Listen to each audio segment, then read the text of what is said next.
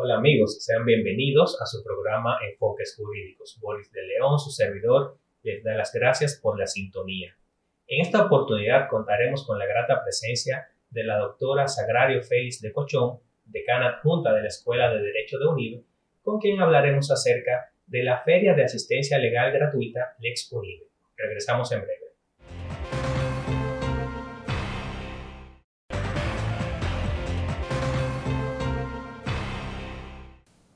Amigos, estamos de vuelta en su programa Enfoques Jurídicos. Bienvenida, Sagrario. Gracias, Boris. Gracias por tenerme aquí. Sagrario, nos place tenerte aquí en el programa para poder hablar de una actividad muy importante para toda la comunidad jurídica y para la población en general del Distrito Nacional, que es la Feria de Asistencia Legal Gratuita Lex Unive. Nos gustaría que nos hables un poco de en qué consiste esta actividad y cuándo tendrá lugar. Pues sí, gracias nuevamente por eh, permitirme participar de tu programa Vengo en nombre de la Escuela de Derecho de UNIBE con la octava edición de la Feria Lex UNIBE. Es un proyecto académico, es lo primero. Eh, no podemos contar los años porque la pandemia interrumpió, pero la verdad es que en la octava edición, en una actividad donde se confunden estudiantes, profesores, expertos, entidades del Estado y entidades privadas para ofrecer formación legal formación legal a la academia, en la academia y yéndonos también a algunos sectores populosos de la ciudad donde ofrecemos asistencia legal de calidad de manera gratuita, junto a charlas, paneles, invitados especiales y otras actividades eh, que se van conectando en una actividad de gran entusiasmo, de gran relevancia social y además fomentando el aprendizaje en el servicio a la comunidad que es parte de lo que buscamos. Muy bien, Sagrario. Nos gustaría saber por qué surge esta iniciativa. ¿No existen ya instituciones públicas que proveen asistencia legal gratuita para las comunidades? Realmente la feria es un poco, sale de una actividad que se hace en UNIBE que se llama Mercadexpo, pero es una, Mercadexpo es una actividad, digamos que comercial, académica para las empresas. La de nosotros fue entender que a las personas humildes necesitan la mejor atención, pero no tienen los recursos.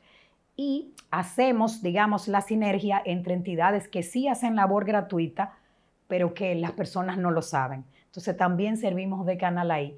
Otro de los propósitos es la labor pro bono las buenas, las grandes oficinas, los grandes despachos dentro y fuera del país deben hacer unas horas pro bono. Entonces, a través de esta actividad vamos visibilizando lo que es esa labor pro bono y todo el mundo yo creo que recibe algo, debe dar algo y esto es parte de lo que hacemos. Entonces, esta feria surge como una necesidad de que en principio el personal de UNIBE tenía diferentes problemas compré un carro y no he podido transferirlo. Eh, la señora de la casa, eh, no sé cómo pagarle las prestaciones tal persona que trabaja en mi casa eh, no, no, tiene un seguro médico, no sabe a dónde ir, tal otra persona, su papá la pidió hace 10 años y no le han salido los papeles. Todo ese tipo de problemáticas que llegaban a nuestra oficina todo el tiempo nos dieron ese empuje para entender que desde la academia se podía hacer algo y lo hemos estado haciendo de manera sostenida, interrumpido nada más por la pandemia, pero ahora estamos reiniciando y además el contacto con los mejores expertos. Nosotros, por ejemplo,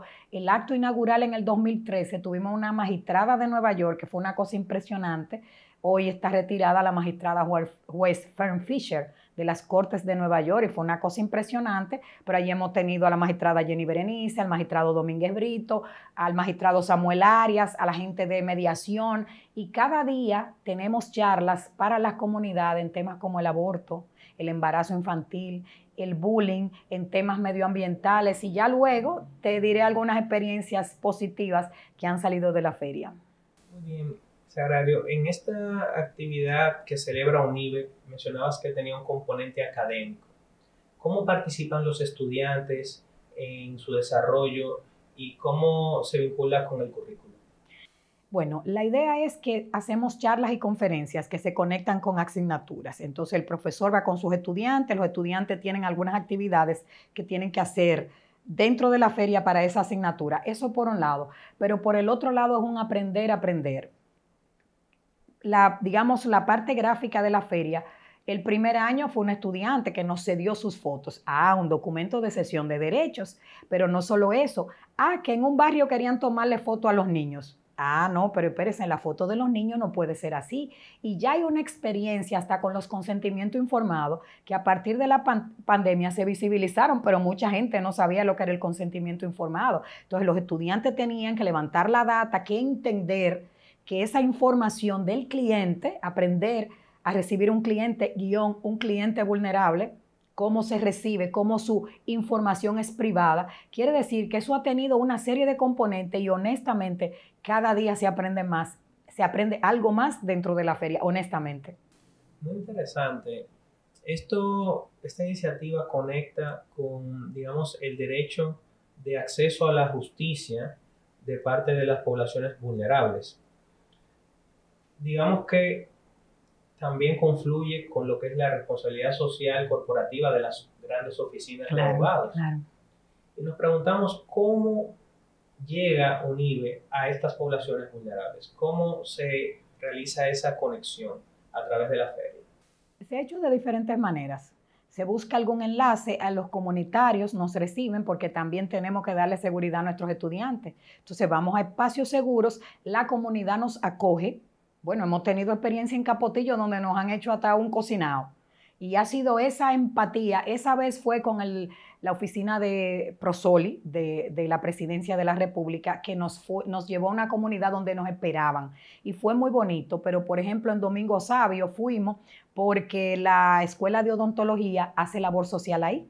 Entonces fuimos a ese espacio. Ahora vamos a Ligüero y vamos también a Herrera, un sector de Herrera, donde ya está, digamos, la conexión con los comunitarios. Y algunos estudiantes hacen labor comunitaria y nos llevan a esas comunidades. Entonces trasladamos profesores, estudiantes y bueno, en los frailes pasó que no aparecían muchas personas para asistir y los estudiantes salieron con tambores por el barrio a sacar la gente de las casas para que fueran a ser asistidos y fue una cosa hermosa realmente. ¿Y cuáles son, Sagrario, los principales problemas que se han identificado que afectan a las poblaciones más vulnerables del país?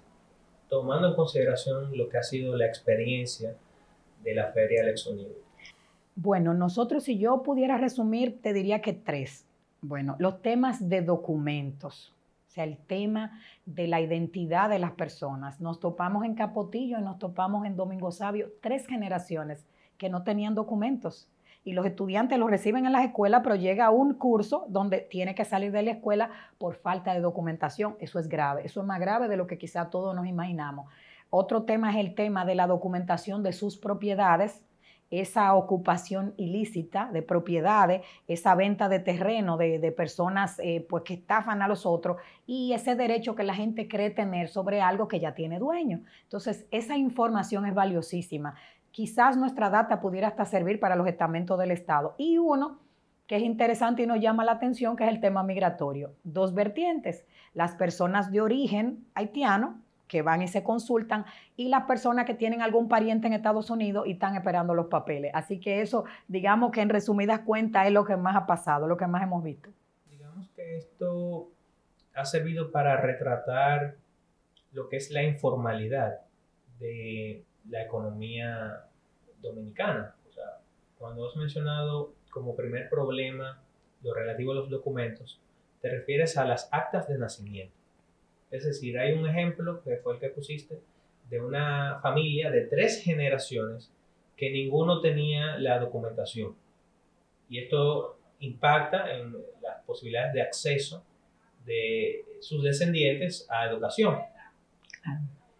¿Has visto, Sagrario, cómo las personas han, digamos que, obtenido respuesta luego de pasar por la feria de sonido? Mira, hemos, hemos visto algunas cosas interesantes. De hecho, la Junta, eh, pues en una de esas actividades colocó, digamos, una estafeta. Ahora creo que es más ágil, pero en ese momento había un personal que recogió data, que les explicó a las personas dónde podían ir y cuando tú vienes a ver el, el, proceso no era tan complejo, pero tuvimos en la primera feria tuvimos un tema medioambiental que existe en las en el registro de la Secretaría de Asuntos Ambientales en Centroamérica, porque se hizo una denuncia de un tema de una envasadora en un sector populoso. UNIBE hizo el proceso y eso está inscrito y las autoridades dominicanas tomaron cartas en el asunto.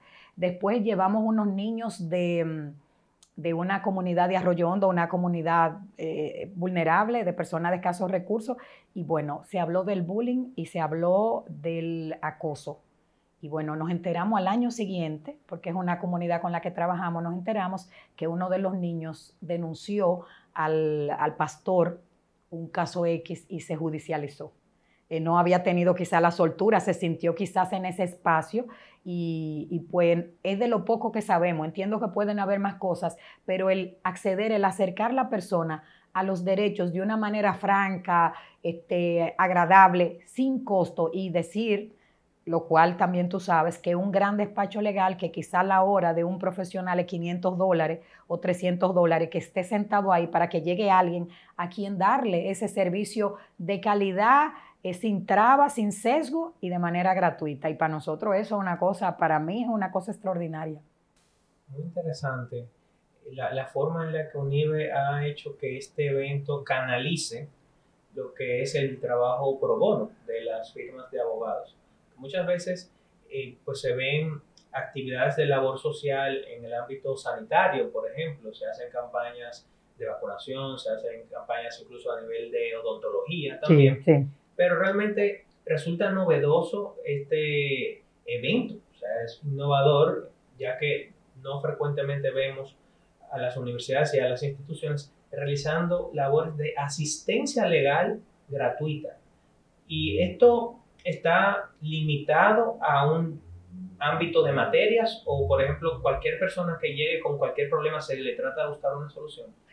Mira, eh, me voy primero a la parte de lo innovador no había nada similar en el mercado nacional o internacional y lo digo porque me tocó algo parecido en la Universidad Interamericana de Puerto Rico. Después lo he puesto en foros eh, de, muchas universidades de todo el mundo y ha resultado innovador. Quiere decir que si existe, hay las clínicas jurídicas, que es otra modalidad que realizan litigio estratégico y esas cosas, y se pudiera parecer, pero no es lo mismo.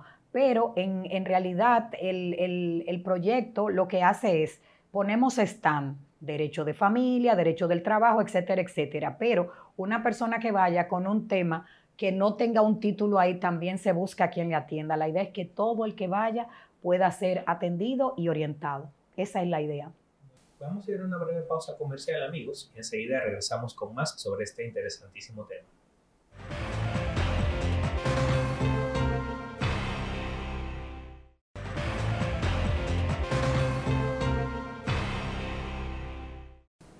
Bien, amigos, estamos de vuelta en su programa Enfoques Jurídicos, compartiendo con la autora Sagrario Félix de Cochón, decana adjunta de la Escuela de Derecho de UNIBE, con quien conversamos acerca de la feria Lex UNIBE.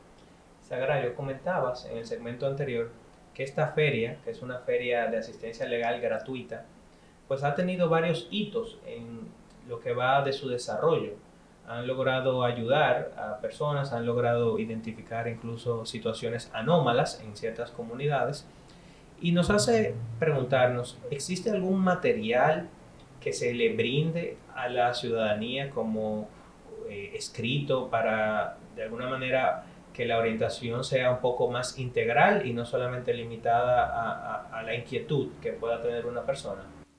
Bueno, nosotros vamos a las comunidades y también dentro del recinto de la universidad, que creo que no sé si dije, que en el recinto de la universidad se da la asistencia legal, se dan charlas de diferentes tópicos, pero en las comunidades también llevamos un material que se llama Guía de Asistencia Legal Lex Unive. Es un instrumento que se pone con los principales detalles. O sea, me nació mi niño, ¿qué, tengo, qué tiempo tengo para declararlo? Este, me vendieron un producto defectuoso, ¿dónde tengo que ir? Este, quiero sacar el título, ¿qué tengo que hacer? ¿Qué documentos? ¿Qué son los temas fiscales? Los temas fiscales que son parte de cada uno, de todo el mundo. Y aún las personas humildes, que es una MIPYME. ¿Entiendes? Todo ese tipo de cosas. ¿Qué ventaja tengo de constituirme, de formalizar? Quiere decir que ahí tratamos en un lenguaje una mezcla de llano pero jurídico para que sea un instrumento que la gente tenga en la mano y cualquier duda que haya podido quedar, porque hay gente que va con tres consultas y quizá nada más puede llevarse dos orientaciones. Entonces, uno lo que quiere es, es un documento redactado por profesores.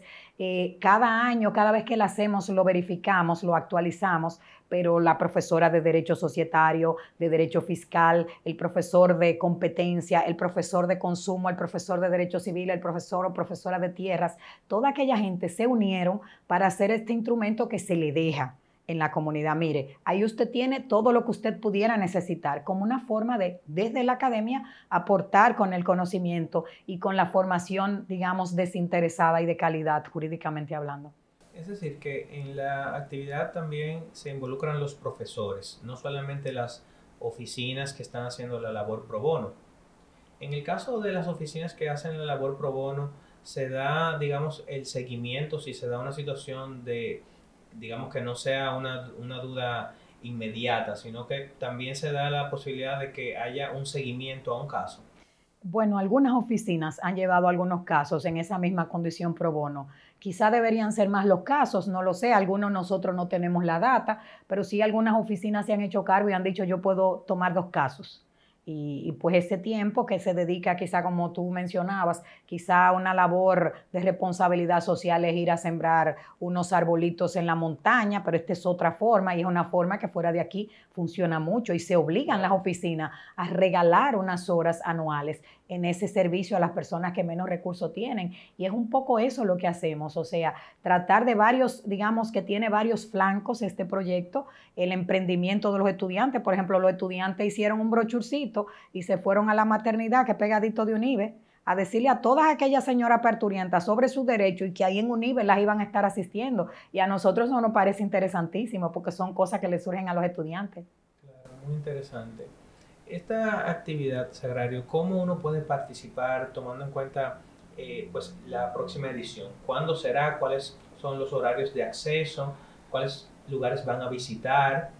Y también sería bueno saber qué puede hacer aquella oficina de abogados que quizá quiera participar en una futura edición. Nosotros, bueno, vamos a estar en la mañana en los barrios. El día 13 es el acto inaugural, están todos invitados, todos y todas invitados con una conferencia de la magistrada Miriam Germán sobre el rol del Ministerio Público frente a las reformas constitucionales.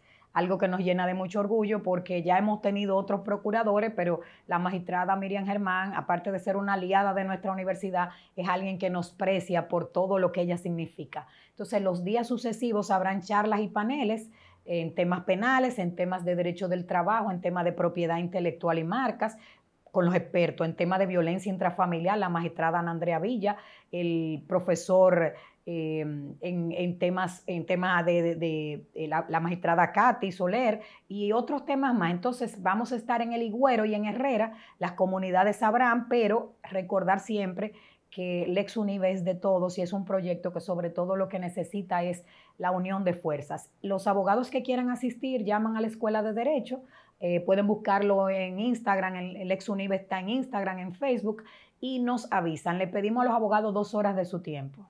Entonces usted hace un horario y usted dice voy a ir de 11 a 3 a sentarme ahí y la oficina que colabore también se ponen sus logos de tal manera que también se visibiliza esa colaboración. Muy bien, esto ahorita mencionabas que va de la mano con un consentimiento informado. ¿En qué consiste este consentimiento informado eh, que mencionabas con relación a la feria? Nosotros como buenas prácticas, pues lo tenemos ya, vamos a decir que estamos hablando de nueve años atrás que se hizo. Es donde la persona da sus datos, el sexo, la edad, para ver los grupos etarios. O sea, a quiénes más atendimos, a más mujeres que hombres, cuáles son las edades, cuáles son los principales problemas.